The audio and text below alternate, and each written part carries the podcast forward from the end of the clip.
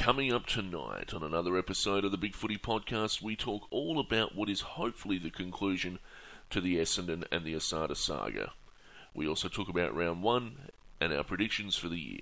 All that and more coming right up.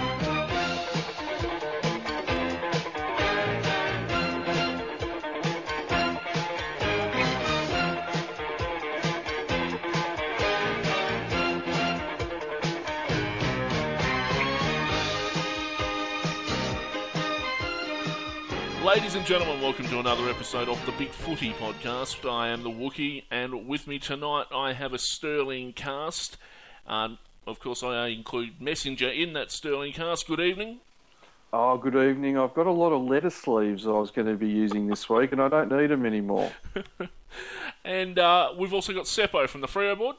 Yeah, good evening and uh, good to be on. And joining us again, we have Shandog from the Blues board. G'day, everyone. And uh, obviously, there's a lot to get through, and we are going to get to uh, the discussion on the Asada uh, trial conclusion and uh, the resulting uh, comments and reactions from that a bit later on in the piece. But first, we're going to have a look at this week's games. And but before we do that, do you have a highlight from the week, guys? Any of you? I, ooh.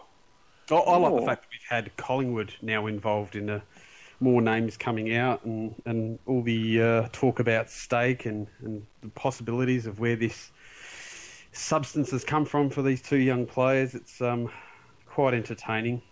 Yeah, it's That's got to be the, the nice, I think. international incident. New Zealand getting very upset with us. That's great. Yes, because that's the second time in a week New Zealand have been upset with us. That's pretty mean of you to be mean to Collingwood supporter Seppo. It doesn't, doesn't say very, anything very nice about you. I, I think my highlight of the week, uh, other than the World Cup final being the most watched game of cricket of all time, like, uh, it's like 4.1 million viewers or something in prime time.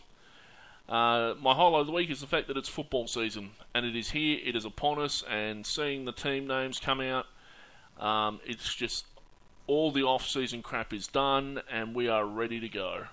Wait, so I- you're telling me there's football on now? There's Gee, I f- actual kind of forget football. what that sport is.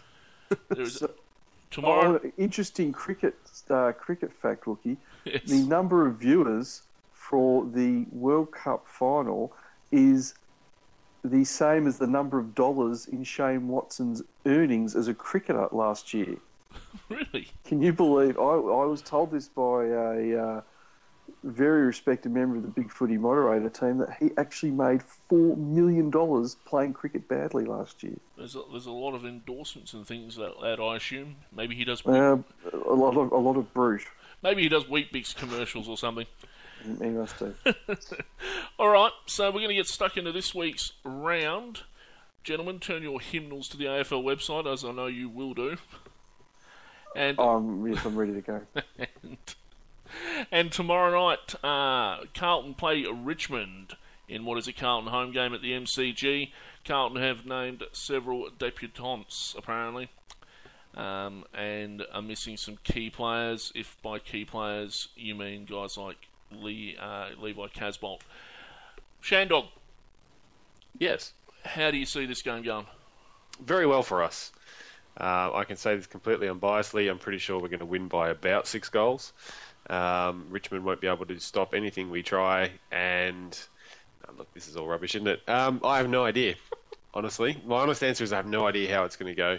Um, my gut feeling is that we're going to be right in there with them in the game, and we could win.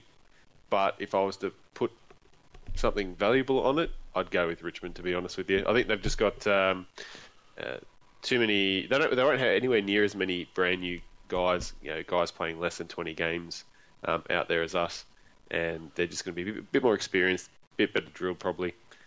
Um, first round though, you never know what can happen. So I'm quietly optimistic. Well, Shanda, looking at this uh, Carlton side, it actually looks quite young. How many of your uh, experienced best 22 players are not there? Like, I'm not sure if you could really call Warnock best 22, but I notice his no. name it's missing. That's cruel.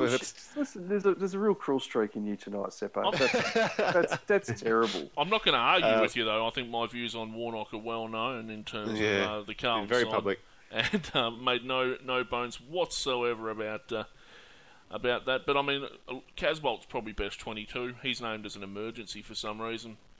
Um, Yeah. We've got a couple of injured players um, who are pretty key. I mean, well, Matthew Kreuzer, I suppose, is I'm not- permanently missing. I'm not even um, sure if he's best uh, 22 We've liked anymore. him there. Um, Andrew Walker is a big missing, uh, a big out, uh, unfortunately.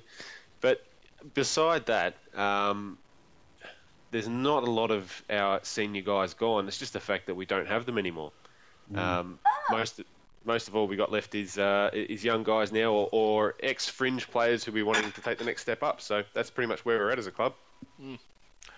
Uh, Friday night, obviously no game. Good Friday. We don't play there, of course, for whatever reason. Go But- church. Um, Saturday afternoon, though, uh, at 1.40 at the MCG, Melbourne play the Gold Coast in what should be a blockbuster crowd. Get your tickets now uh, before they sell out. Um, guys, any thoughts? I, I think I think this is the year that Gold Coast make the jump, and they have to because you know you don't get a guy in like Rodney Eade if you think you're going to piddle along at in twelfth. I think Gold Coast will win handsomely, handsomely. Melbourne will improve. They haven't. They, my issue with Melbourne is whether they can kick a, a winning score.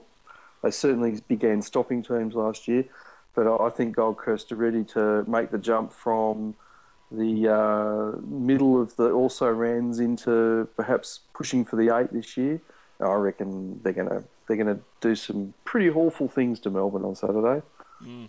I've seen nothing in the preseason to get really excited about Melbourne. They they No. played us pretty much full strength and can't see, like you said, a bit of improvement. But it looks like Gold Coast with a Gary Ablett running around there and starting to get some of the younger guys involved. They'll start to shoot up the ladder, and this is probably going to be a big first win for them down at the G. Last year of the uh, Swans deal to play three games at ANZ Stadium on Saturday evening. They play the Bombers at 4.35, and I think uh, a lot of people will be interested to see how Essendon go for this game. Um, I think the Swans will still win relatively easily, to be honest. But what are you? What are your thoughts?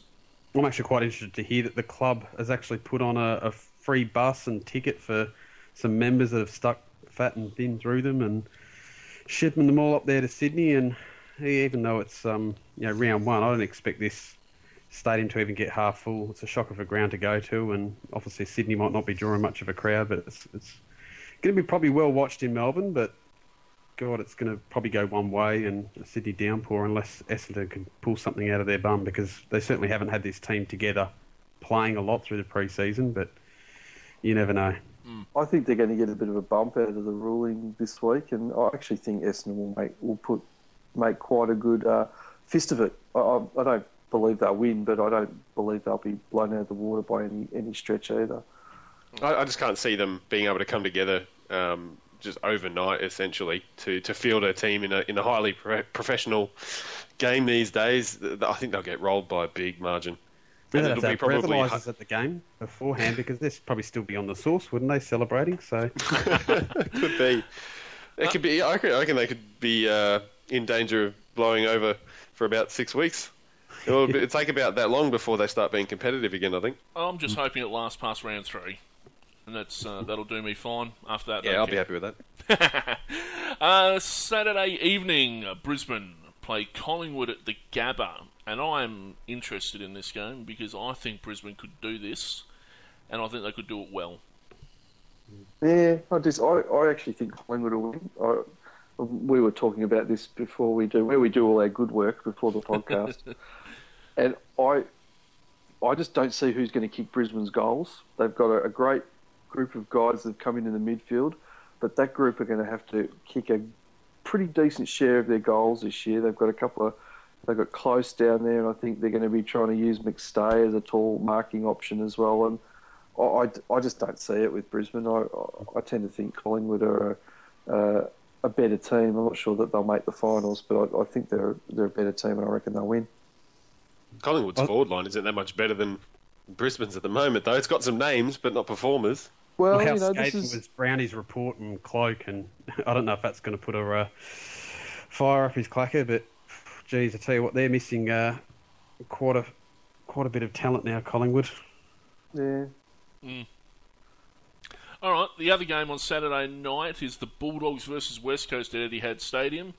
Uh, again, tickets will sell out rapidly for this. Make sure you get in early. Um, I don't know how to pick this one at the moment. I think uh, West Coast probably get over the Bulldogs, but it'll be close. How do you guys I'm- see it?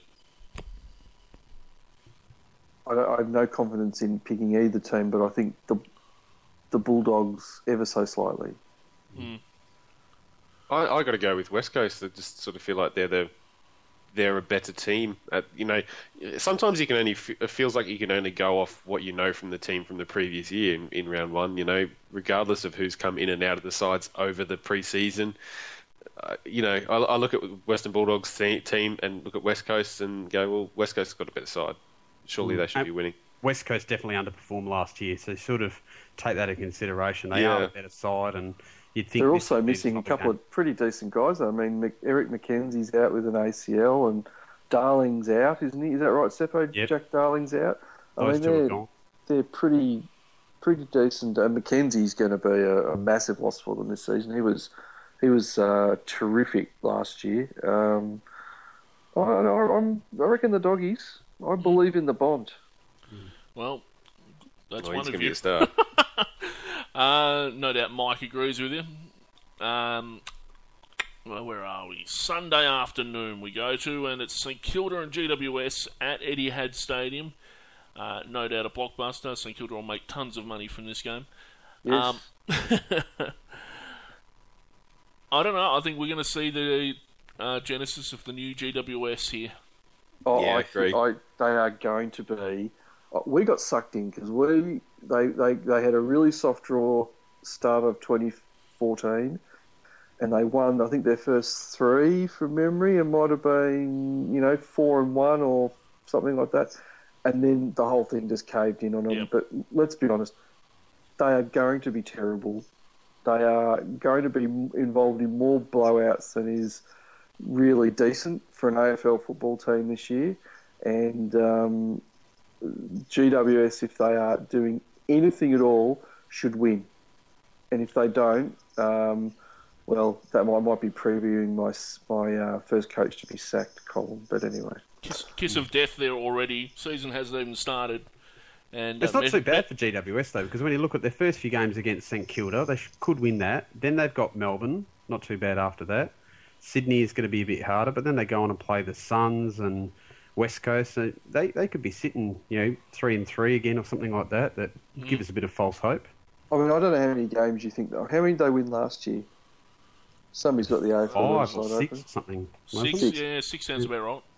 I mean, to me, St Kilda shouldn't be. A, oh, we think we can win. It should be. We are. We must win this game. This is. This should be a not negotiable for the for the Giants now.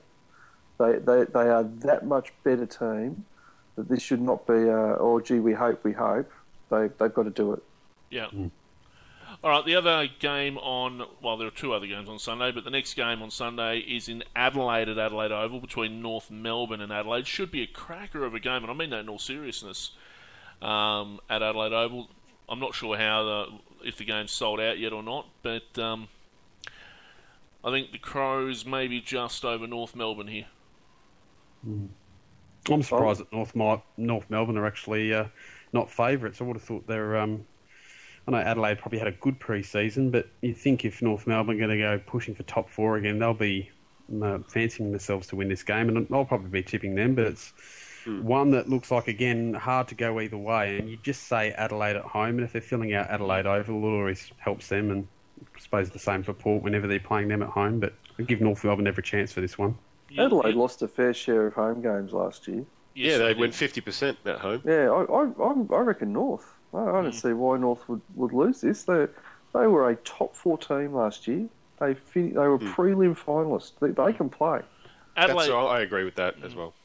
Uh, should point out that uh, Adelaide and St Kilda, uh, well, sorry, Adelaide have broken their membership record for the year as well.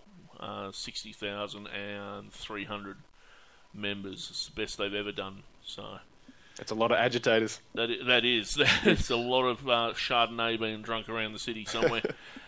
um, Seppo, Freo, and Port Adelaide in uh, one of the better games of the round on Sunday at uh, the newly named Domain Stadium.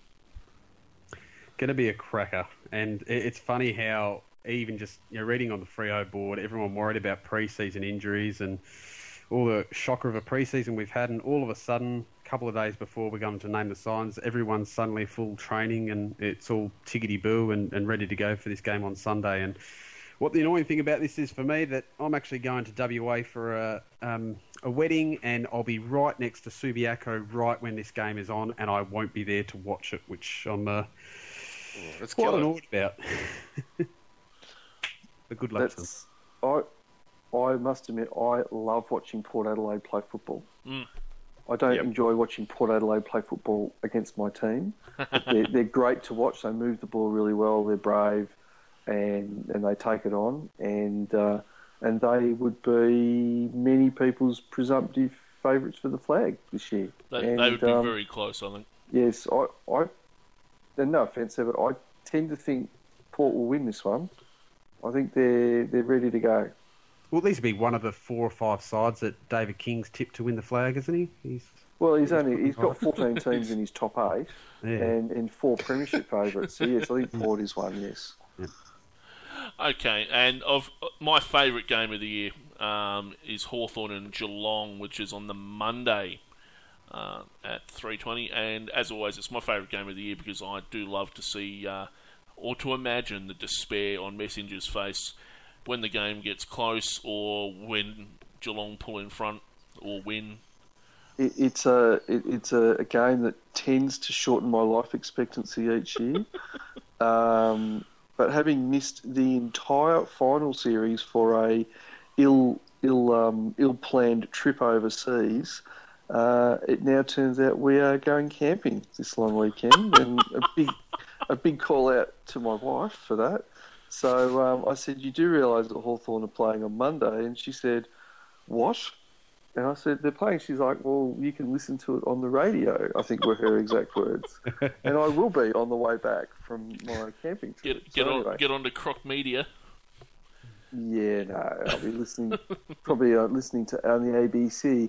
But anyway, um, it's it's hard to know. Hawthorn's form line through the pre-season has not been all that consistent.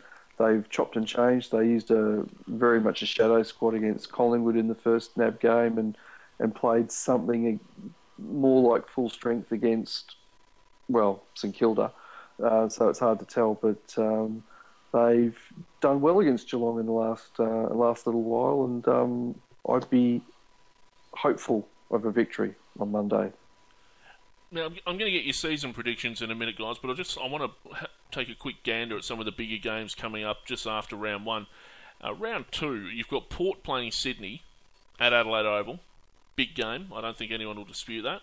Geelong have got Fremantle at uh, Seppo's favourite Skilled Stadium. And Essendon Hawthorn at the MCG. In, in uh, relatively big games. You, you get West Coast and Carlton taking up the limelight of Friday. Yes, and Messenger Oh, loves Carlton God. being on Friday nights. Let me remind you, Messenger. I know how much you love Carlton. And what's the uh, number of Carlton and Richmond are going to take up 17 out of the 23 Friday night spots this year or something like that? It, it just it, it destroys Friday night football. Every time Carlton play, a puppy dies on Friday night. so I, I will do is I will have a DVD each Friday. and I'll be watching a movie. So not That's right. Carlton. That's so we can sneak up on you under the radar. yeah. No one will ever watch us. Oh my god, they're eleventh. They're eleventh. We're in the grand final. Uh, after that, it pretty much settles down a bit. Round three, uh, Carlton have got Essendon at the MCG. Uh, West Coast have got Fremantle, and everyone else has got relatively um, easy games. I think Swans have got GWS.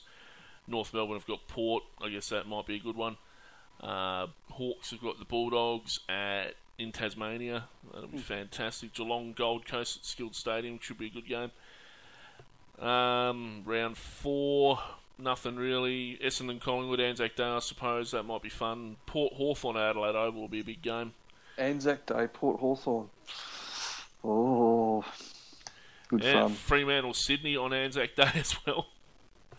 They really Yeah. have packed Anzac Day with big games, haven't they? St Kilda Carlton. What Isn't other? that in New Zealand? Sorry, That's it sorry. uh, in New Zealand. Oh man, do, are the Carlton players expected to walk around with the St Kilda players giving out free tickets? oh, I don't know, but it's the hundredth anniversary of uh, World War One, so apparently there's some big celebrations planned there. But that's that's a that's not a bad um, not a bad day's worth of football if you if you're watching on TV. What Yes. better? What better? What better way to honour the diggers? In fact, it would almost simulate war because you you'd be cold and wet and losing the will to live I- I- at, at the beat. I I am personally going to dig a trench in my backyard and put the TV in it, Yes, and just ha- and just have my girlfriend just with the hose over the top, yes. It could be worse. You could be a St Kilda supporter. and have my. German neighbours just yelling stuff at me. Getting sick kids to cough on you. So yeah, that's so that that okay, but um yeah, so Anzac Day looks like fun. So your your predictions, guys. I asked you uh, before the podcast, except for Shandog who joined pretty much as we started the podcast, but. Uh, Messenger and Seppo, at least, I asked you for your predictions for the year, and we'll start with your top eight, guys. All right, I'll run through and I'll go with a predicted Hawthorn at the top, followed by Sydney, Port, and Freo, any given order. Um, I suppose then you go down to sides like North Melbourne, Geelong, maybe even Richmond and West Coast, with the Bombers and sort of Adelaide maybe missing out on the eight, and then throw a blanket over the rest and put Melbourne and St Kilda last. Is anyone not going to put that Hawthorn, Sydney, Fremantle, Port Adelaide uh, group in that top four? Um, I'd throw North in there. I've got Thor- North in the top four. I'll. Yeah, I don't think there's much between Fremantle and North. I'd probably say Fremantle just on the basis that they'll be they'll win probably nine or ten of their twelve games in Western Australia, and whereas North tend to drop a couple against a couple of silly games during the year. But um, yeah, I think that's that's pretty reasonable. I I like Adelaide to to sneak in. Um, and I think we will probably also see four, six, seven, eight. I think Geelong in sixth. I'll say, um, oh, trying to think now. Seventh, seventh and eighth is where it gets tricky, isn't it? They're the teams that sort of bobble in and out of the Mm. bobble in and out of the eight. Gold Coast, I think will make it, and um, I think the Crows. Yeah, that's what I've got as well. I've got uh, Hawks, Port, Sydney, and North as the top four. Freo just outside it as fifth, and then uh, Geelong, Crows, and Gold Coast in eighth, You see, I've got, and Richmond ninth. Of course. I've got North dropping out of the eight. No. Yeah, no, I have. I have. I can it's, see it happening. I agree with you there, Wookie, because It's a- it's really s- their list hasn't been topped up too much, and it's it's a cyclical thing for North Melbourne. One year they make the eight, the next year they don't. I, I just don't think they're going to make the eight this year. Are are you are you factoring in a bit of Jarrad Waite? I, I have factored in Jarrad Waite. They're going to finish twelfth now. They've got a lot of they've got a lot of uh, sort of the sort of ten year ten year rule feel about them with bringing in Higgins as well, and I'm not sure that I think Higgins will be worthwhile. I'm not sure Waite's going to be I- as I much help as they think he will be, but. You know, he's sort of the, Sh- the Shane Watson of uh, AFL football, but um, Not on yeah, I, I, not not that keen on on Waite, but no, I think that generally they're a pretty good team, really. I think they feel their window's opening. Like it's it's, Oh, sta- absolutely. it's starting to open, and it's now or never with the list that they've got. Um, I don't think it's going to happen for them, and I honestly don't believe that they're going to make the eight this year. Do you Um, believe Richmond will make the eight? Oh, I hope not. But it's a probability that I can't. I think Essendon will fill into the eight. I think uh, you know Hawthorn, Fremantle, um, Port Adelaide, um, Geelong. These guys are all going to be up there. Nor- North won't be. Essendon will be. Collingwood won't be. Um, Well, how far would you put Collingwood? If things really go bad for Buckley, If- would you put Collingwood almost down to bottom four territory? we talked about this during the uh, pre-bit before the podcast, and look, I, th- I think there's going to get. We're at the point now where in any given season you could throw a blanket over any team from seventh through to probably fourteenth, and it's uh, basically where they finish now. falls on things like injury and suspension, and really that's and, and their ability to win close games against each other. That's that's the only thing separating any of these teams that are all in the hunt for those last two spots in the eight. I don't, I don't see a lot of difference between the teams. Um, it's it's really going to depend on who gets the mo- well who gets the least injuries, who gets the best run without suspensions, who gets the best weather. You know, is the roof at Etihad open? Half open. You know, is it half open? you know, just stuff like that is. It's it's I I think it's way too hard to predict just who those last two teams are going to be. But for mine, I think Essendon and probably Richmond are going to fill those last two spots. As much as I hate both those sides, and it would eternally make me happy if my side could make the eight. I don't see it with the list that we have this year.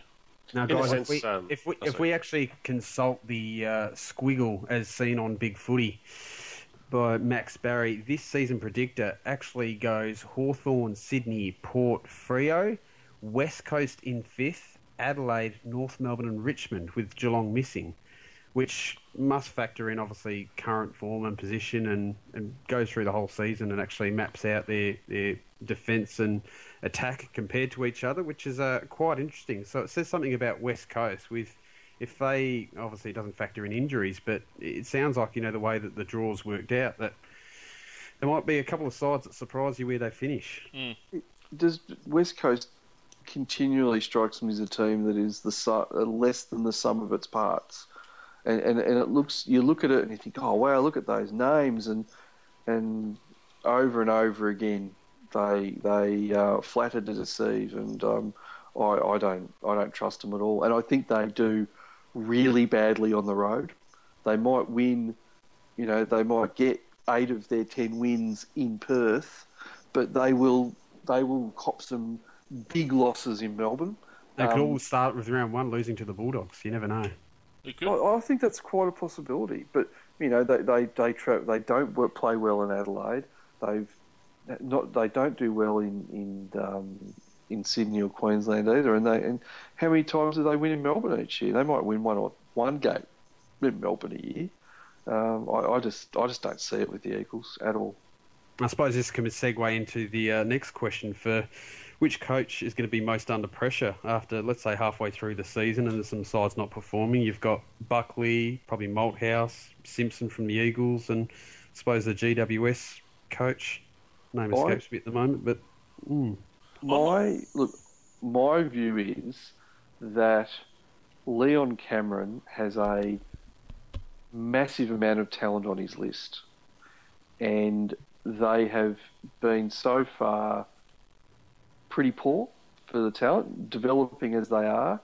I think the expectations start to crank up from now, and if they tune in another three-win season, I reckon his his ass is on the on the footpath. That would be that would be my considered view. I, can, I can't see West Coast getting rid of Simpson now.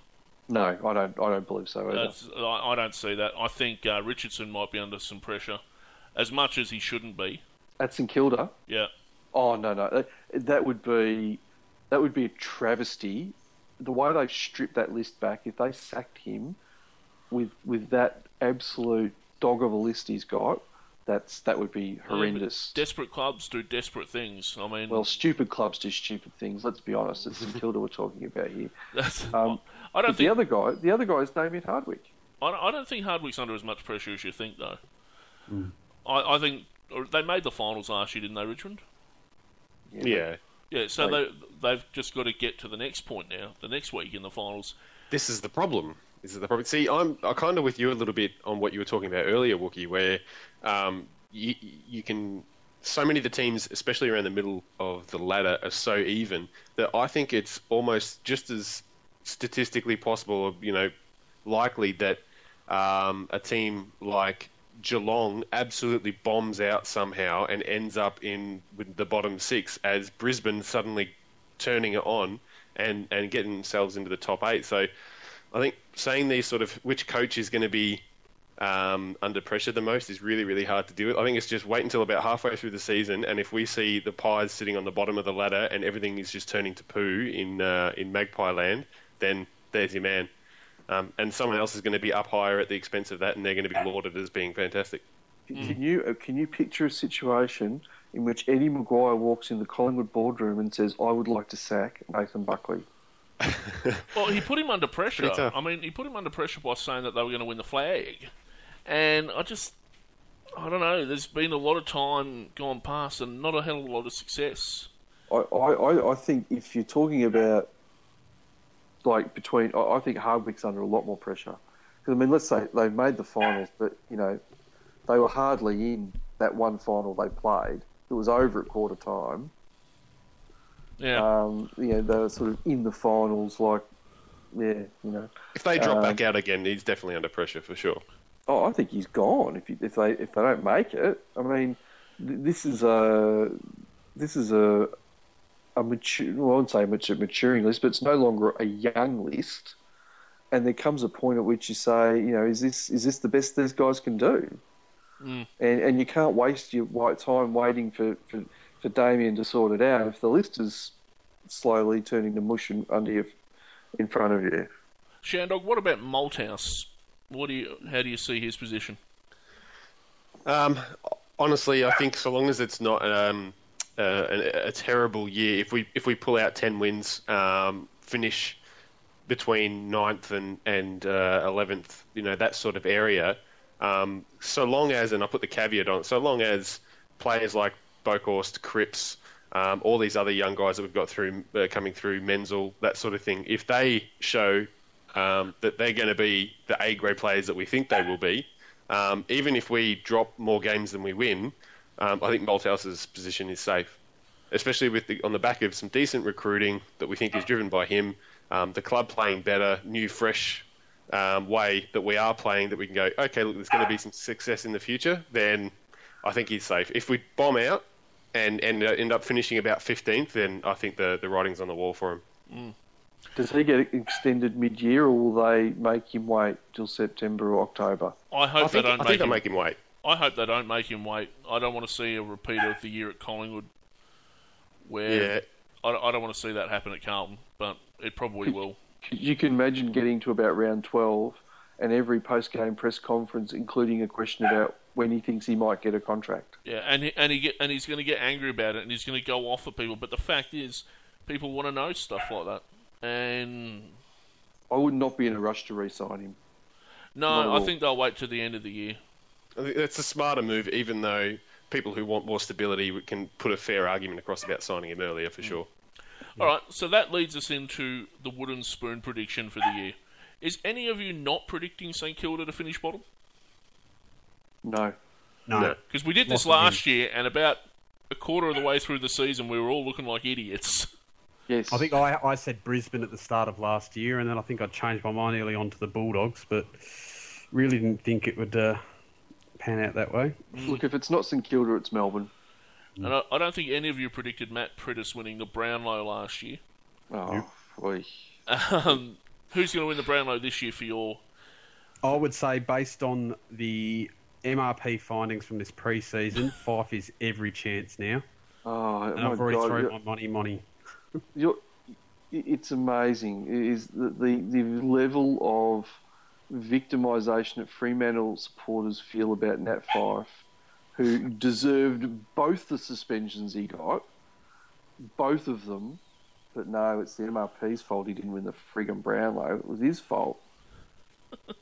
So you think there'll be a square up this year, do you, Sepho? You think they'll feel No, bad for him and he'll win it this year because he's a pretty boy? The universe will come to its balance, and there will be retribution. He does really have beautiful hair. I mean, it's almost Ramesh Raja style. it's awesome. Mm. No, I, I think it's going to be another Smoky this year, and, and the reason for that being that Fyfe is going to get rubbed out. I think I think he'll probably top it again, and it's going to be another Smoky. Round 23, I can see him getting a one match suspension. Oh dear! Why wouldn't Ablett win it if he played a whole year? Oh, that's that's a good Well, point. yeah, I mean, it's pretty. The only boring, reason why he wouldn't is because you'd start to get some of those younger guys like Bennell and Prestia and Jack Martin O'Meara starting to take votes off him, but mm. you never know. It, it, if he plays the whole year uninjured, he's probably got it locked up because that shiny little head of him probably He- just attracts the umpire's attention. Like, oh, who are we vote? Oh, Gold Coast. Oh, yeah, three votes. Gee, Ablett. Other than his injury, though, Ablett is not showing any signs of slowing down. Mm. For mine, I just you watch his games last year. He's involving other players in the team a bit more, but he's not slowing down himself. I uh, the guy's a phenomenon. So, who is going to win the Brownlow? Christian. No, I've got no idea. Honestly, I think it's going to be someone that no one expected to, a la Priddis last year. Liam Jones will win the Brownlow. Um, Well, on the basis that you have to have some sort of standout feature to get the umpire's attention, I will say that Dyson Heppell ooh, would be a smoky for the Brownlow. yeah, yeah. And he has the benefit of actually being able to play decent football too. I, I like I, I like Tom Rockliff at Brisbane. Yeah, Tom Rockliff's a gobshite though, yes, he is. and and and gobshites do have problems getting Brownlow votes. Yeah, that's true. I They like also have- Sloane. Sloane, he's got the hair, he's got the style. Yeah, he's got sort of he got a touch of the Nat Fyfes about his hair, hasn't he? Sort of Big that, year this year, and that yeah. hermaphroditic, hermaphroditic type hair, and you know, We- we- he's almost in, in a certain light, he looks like your girlfriend from when you were nineteen, and you know, Makes you feel weird. Yeah, yeah, and it's sort of- old. You're making that sound more gay than it needs to. Messenger feels yearnings when he watches Fyfe play. Apparently, Yeah, just yearnings yeah, for his youth. I agree. just to slow down and, and what, just to slow down and watch where, which part of the head he strikes. Generally, yeah. Uh, what about the Coleman guys? I'm going to get Jeremy Cameron. I think he got close last year, and, and with a better supplier and another year of that midfield, and with no other serious other big forwards to take it away from him, I think he can really tear it apart and get his five or six a game, and hopefully knock it off. No 'cause I think he deserves it. He's a good young forward. No love for the roughie.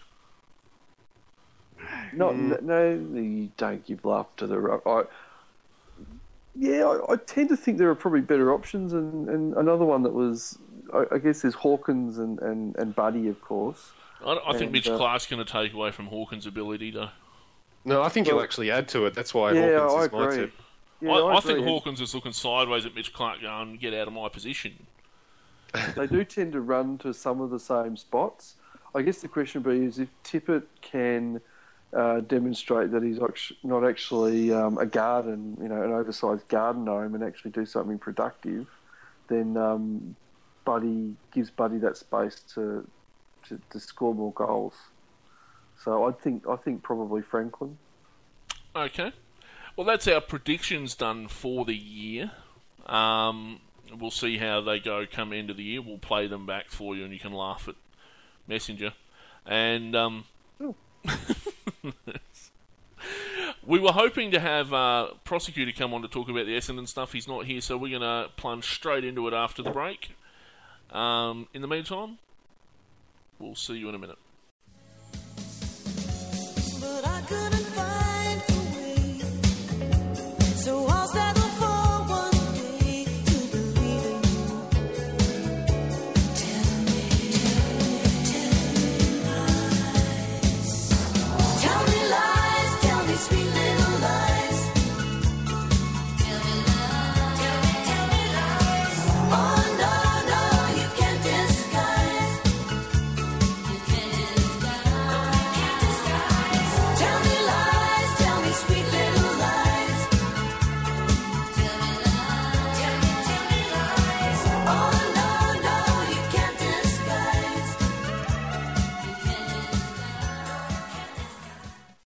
Yesterday, the AFL's anti-doping tribunal uh, handed down its findings that there was no uh, no reason to believe that any player violated clause 11.2 of the anti-doping code. The tribunal's statement specifically says, and I quote: "The tribunal today handed down its decision, which was unanimous." And reasons for the decision with, with respect to the alleged violation by 34 players of the AFL anti doping code. The tribunal was uh, comfortably satisfied that the substance thymosin beta 4 was at the relevant time a prohibited substance under the code. The tribunal was not comfortably satisfied that any player was administered thymosin beta 4. The tribunal was not comfortably satisfied that any player violated Clause 11.2 of the AFL Anti Doping Code. The tribunal's decision in relation to the violations under the code alleged against a former Essendon support person will be handed down at a later date, together with reasons for that decision. The tribunal's decision and reasons have been provided to the parties in accordance with the function performed by the tribunal. That function does not include the provision of the decision and reasons to other persons. Any publication of the tribunal's decision and reasons is a matter for the parties involved. So, at the end of the day. All I heard was blah blah blah. I'm Yeah. a dirty tramp. Can, can you repeat? can you repeat that bit, Wookie? no. No. The uh, anti, the Asada, uh, well, the Asada, Asada released a media statement shortly afterward, uh, saying that it acknowledged today's ruling, um, that it was not comfortably satisfied.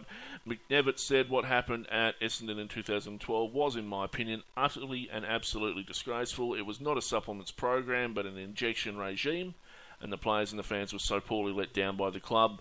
While I am obviously disappointed that the charges in this instance have not been proven to the comfortable satisfaction of the tribunal, I am pleased that the tribunal was able to hear these matters. Uh, we await the tribunal's decision in relation to Stephen Dank. So, at the end of the day, we've got 34 players found not guilty, and we're still waiting for a judgment on Stephen Dank for some reason. Very colourful language from McDevitt, isn't it?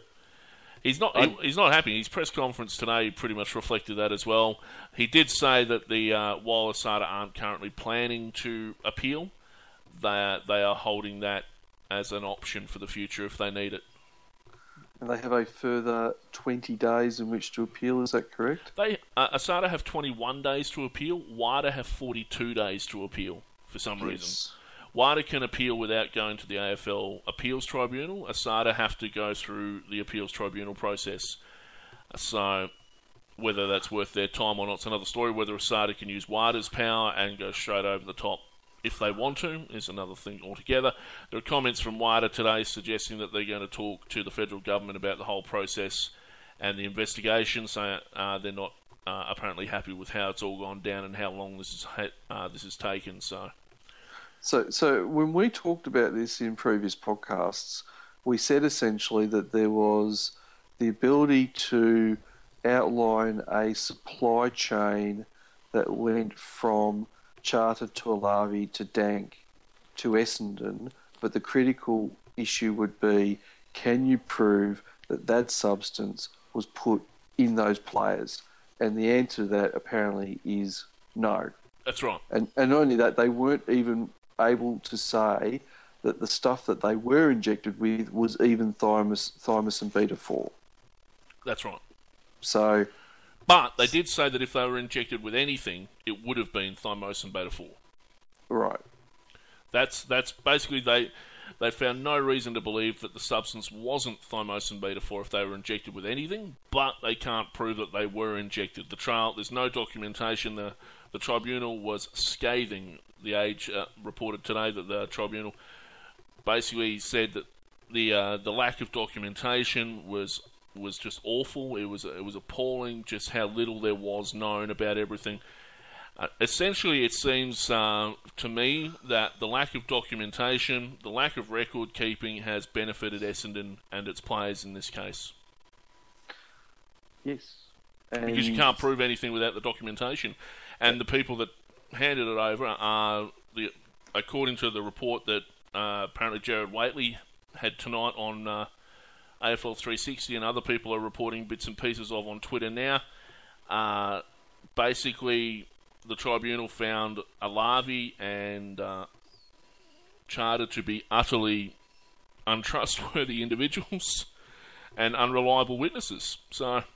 That's the problem because one of them is actually going to have the truth to what's happened and what what vitamins or whatever they've talked about has actually gone into these needles. And there's one or possibly two people that know exactly what it is. It may not be documented or not, but it just doesn't sound like the truth is actually going to come out.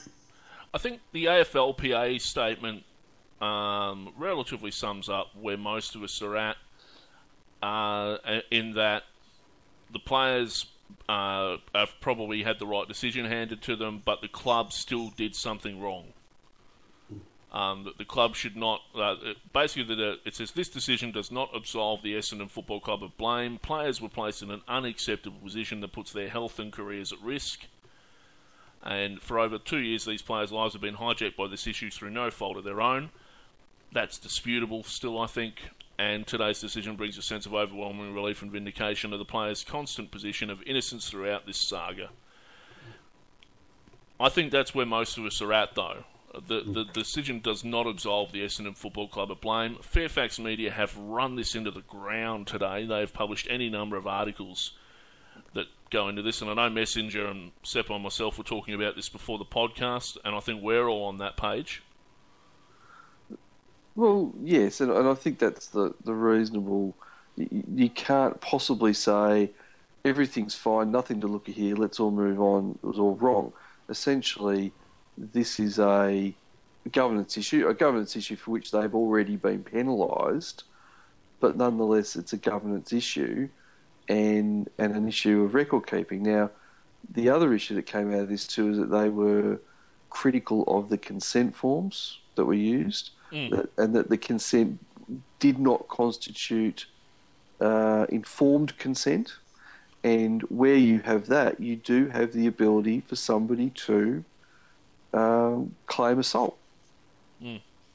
And if it, that is a civil matter, now Dank says he's got the injection records. Well, any civil matter will call for those injection records as part of discovery.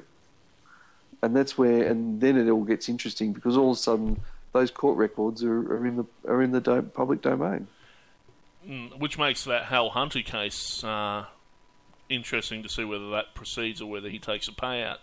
But that ends up being an issue more for Dank than anybody else Mm. now, because um, you don't know. You know, he might. You know, I mean, in some respects, Dean Wallace is the hero of all this because he didn't know how to use Excel.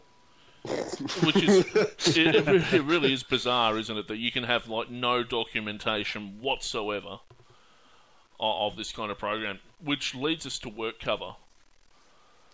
How how are they going to see this? Do you think, Messenger? I'm probably not the best expert. I've certainly had work cover come to my workplace. um, I'd have liked talk to me. ODN to actually uh, being which on I this. guess makes me uh, look. They they have um, they've got a problem if work cover chooses to go that route, and uh, of course Bruce Francis uh, introduced work cover uh, to all these issues for other clubs, but this is this is surely a problem for them. I guess the question is, and we've been saying, oh yes, this this this body will do this and this body will do that. Well, well, they have to do it, don't they? I can't see Yeah. any way that the work cover can ignore the findings of the tribunal, uh, which clearly say that the players still don't know what they were ta- what they were given, and that the whole process was poorly documented. Uh, There's surely um, there's surely procedures that have to be followed in that regard. We, we will, I will not hold my breath until I, I hear that they are actually going to do something. No, and no one will. But I mean, we would have liked prosecutor to give us a few comments or someone from the Essendon uh, board, but um, Still drunk. still still drinking around the bonfire. Bonfire medical records, yes. Yes. the shredders worked You know- out. One of the uh, the main questions I suppose that I've got left after all of this um, is even if WADA or Asada um, decide to do an appeal, and as far as uh, I'm led to believe, if WADA do take it to the CAS, then they actually uh, gain the power of being able to uh, subpoena people and information. Whatever good that will do if everything's been destroyed, but um, so even if that process does go through and they end up in court in Switzerland nutting this out again, and we have to wait for a decision, I can't see that happening in a timely enough manner to make any of this worthwhile in the end. Here's the fun thing about the CAS hearing. It's a completely new hearing. It's not an appeal. Uh, it- Yeah, it's all over again. It's it's, yeah. it's what they call de novo. Basically, it means that the entire hearing. It's not like the federal court appeal thing where they just review the evidence and the testimony and go, okay, the judge was fine, the judge was right. Um, this is a completely new hearing. If it gets to that point, with additional powers for the investigators to uh, to produce more evidence as well. and that, but done under Swiss law. So I'm not really sure how that interacts. But but if they, I mean, I, I've heard that somewhere said somewhere that they they have more power to compel testimony. Uh, They surely don't have power to test to compel testimony from Stephen Dank and say you must testify to this body. I mean, or, or do they simply have the ability to access what he his testimony to the to the um, crime commission? Well, as far as I'm aware, the CAS is an actual court. It's not some sort of AFL-based tribunal system, so they they might actually have some But it's quite not. serious powers there. It's not an Australian court, and it's out. Yes. And it's out. No, but we've, if we've signed up to be under um, the jurisdiction of that court, then and, and of course I'm not a legal legal at all. It'd be nice to have someone here to confirm this stuff. Yeah. But I was under the impression that you know, hey, our government says yes to their you know process, so that's it. Too bad, so sad. Hmm. I, I reckon this is almost done.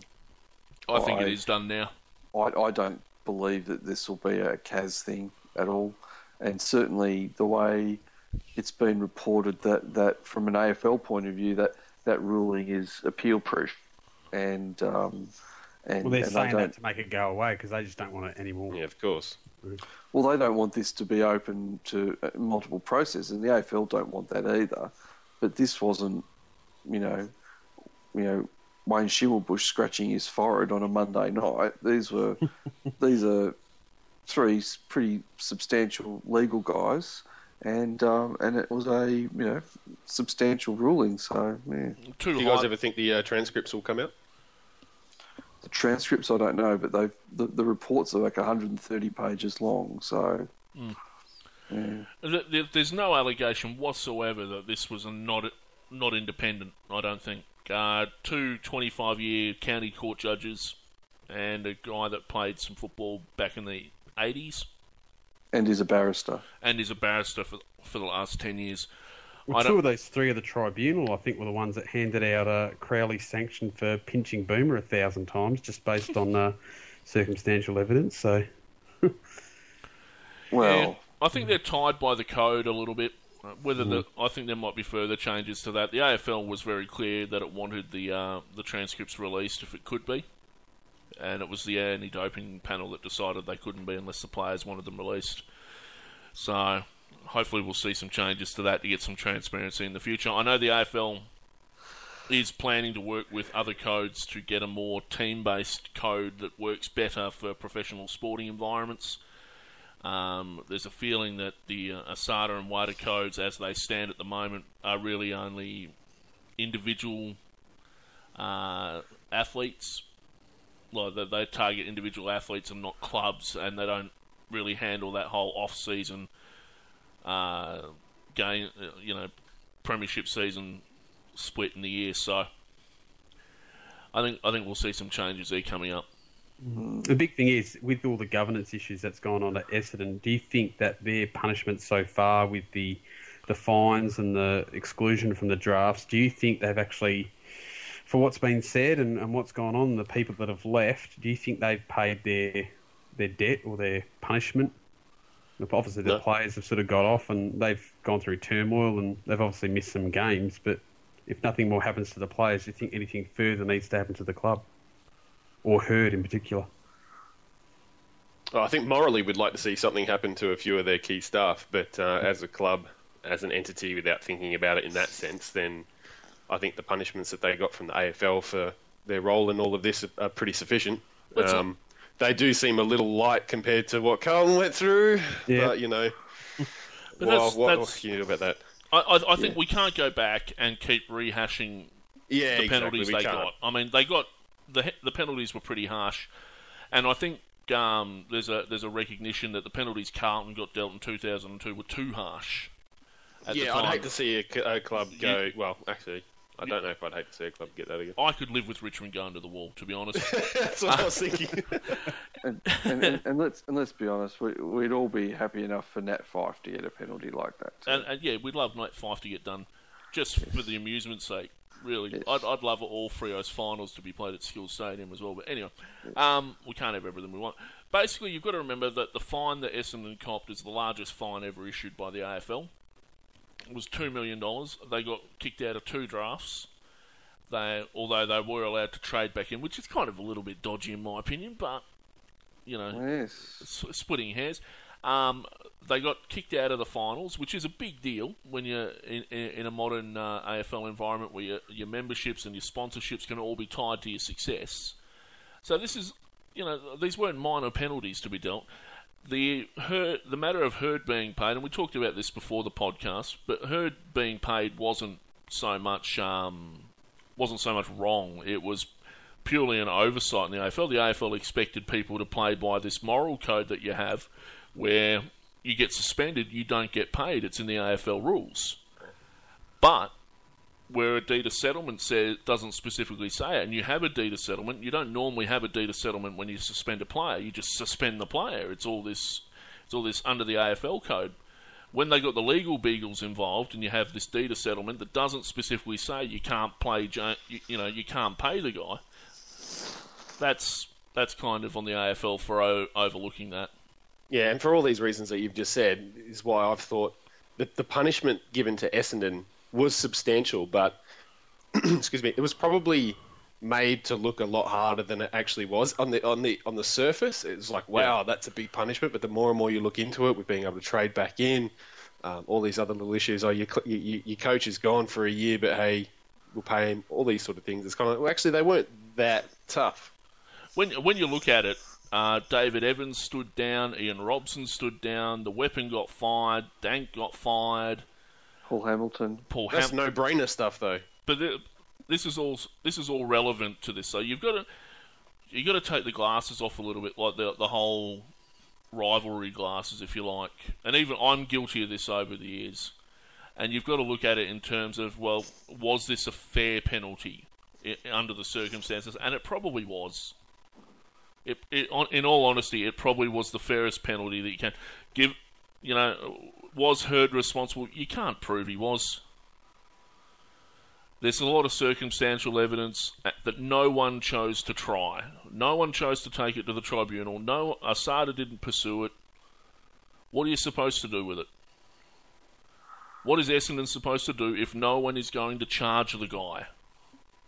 Hmm. Go fist themselves.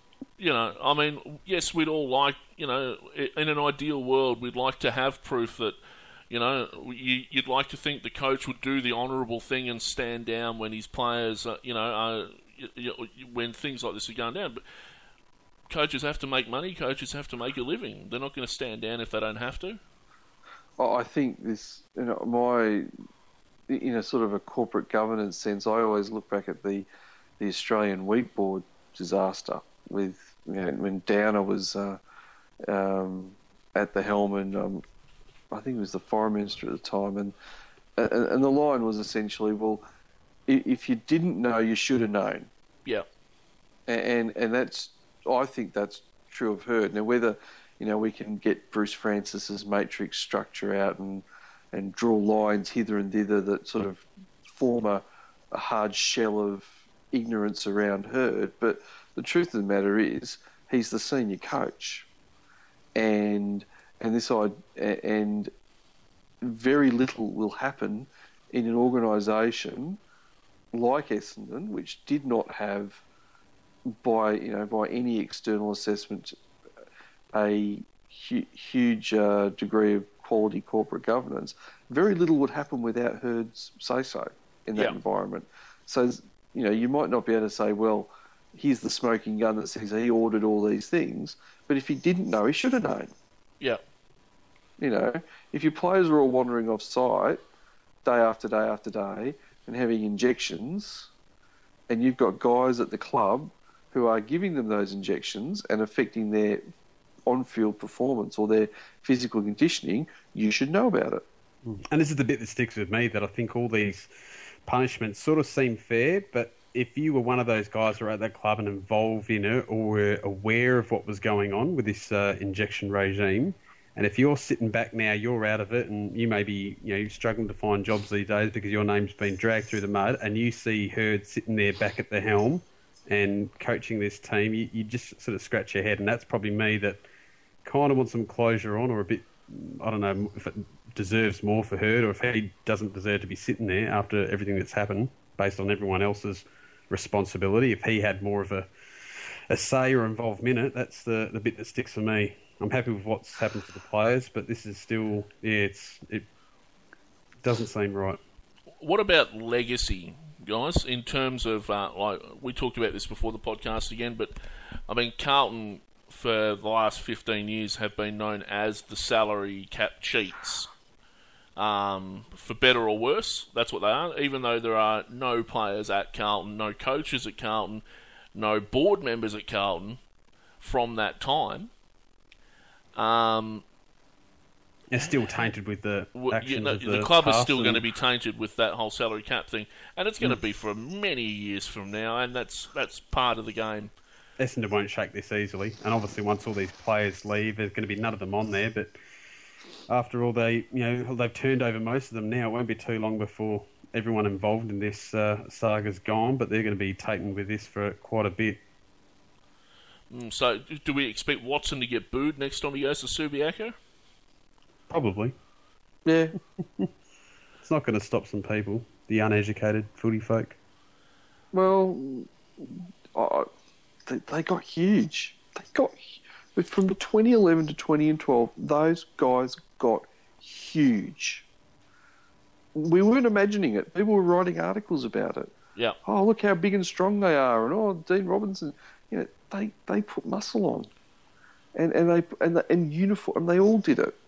And if we're suggesting that that's a coincidence, I mean, they all look like the '94 Eagles, for God's sake. You know, There's no proof, messenger. it's well, it's not proof, but it's Anecdotal evidence. you know, it's it's a nod in the right direction. I don't know. It's an optical illusion, it messenger. was it was not yes. The, the jumpers were just a bit tighter or something. I don't know, but There's an excuse no one thought of. The jumpers got Yes. tighter. The TV resolution was different. yeah, high definition just brought their features out better. yes. Yeah, went widescreen. Well, what are your final thoughts on this, guys, before we sign off on the uh, Essendon saga? I just I'm just so glad that we won't have to talk about it again. Yeah, I, I genuinely think once the once the uh, I think the Essendon side of this is done. I don't know why they're holding off on the Dank judgment, but once okay, once once that's all done, I think um, I, think, I think it's done, done, done and dusted. We move on. Mm. We keep hating I don't think Hird's going to take any legal action during the year. I think he's going to be focusing on coaching, and I don't know if he's going to sort of launch anything separate. But after his coaching career, or maybe just in the off season. But I just hope that it all goes away and Do, they do you start to what, play you football. think that he's going to fulfil the the, the Bomber Blitz wet dream of him suing every journalist who ever suggested that he might be somewhat less than pure? I- I would strongly suspect that uh, Essendon would require him to uh, keep his mouth shut for the rest of the year. Yep.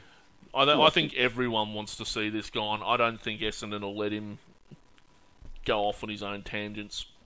No, No one wants to see this continue. no. No one. Uh, basically, the judgment's done. There, there won't be an appeal, and we get on with our season. And finally, you know, start to put the last two years behind us. Indeed. And that's- I just, And I just that's hate what- the fact that uh, there's going to be Bombers fans who say we were not guilty, it never happened because of this decision, without really understanding the fact that it didn't say you didn't do it. It just said they couldn't prove it, and that's what we're going to have to put up with for the next three or four generations of people. Oh, and and someone's going to write a book one day, and it'll all come out, and then there'll be counter books that'll contradict that, and you know, and the one- Goddard movie. One day, yeah, one day, one day, one day we might figure this out, but maybe we won't. It'll just be one of those things you have to ask Jesus when you get to heaven. anyway, on a closing note, guys, what do you, what do you expect from this weekend? What do you want to see? Um, I hope to see some honest to God for good football. That's what I hope, and I think there's a few games. I think this is a really good first round. We've had a couple of stinkers uh, stinkers of round ones over recent years, but I think this one's this one will deliver.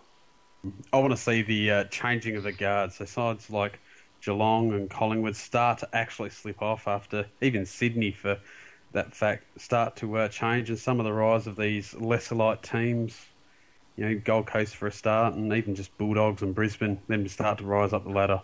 I just want to sort of start to see signs of it this weekend. We want to see Hawthorn rise up as well. That'd be great. I'm just looking forward to footy. That's that's what I want. I want to see some good footy. I want to see Richmond get trounced tomorrow night.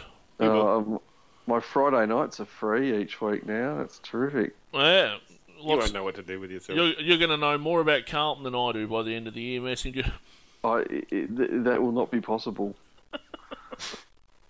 I, I, all I'll know is that Robert Warnock is a lamppost. Yeah, but you got you got that and from Matthew me Watson anyway, has a very, very big head. uh, doesn't he? Just Yes. all right, guys. Uh, we're going to sign off. Thank you very much for coming on tonight and talking about things. Um, thank you very much, Shandog. Thank you, guys. Good night. You can also hear Shandog on the Blues podcast whenever that runs. If you're feeling masochistic, yeah. Yeah, yeah, you can hear him. Uh, Messenger, thank you for coming on.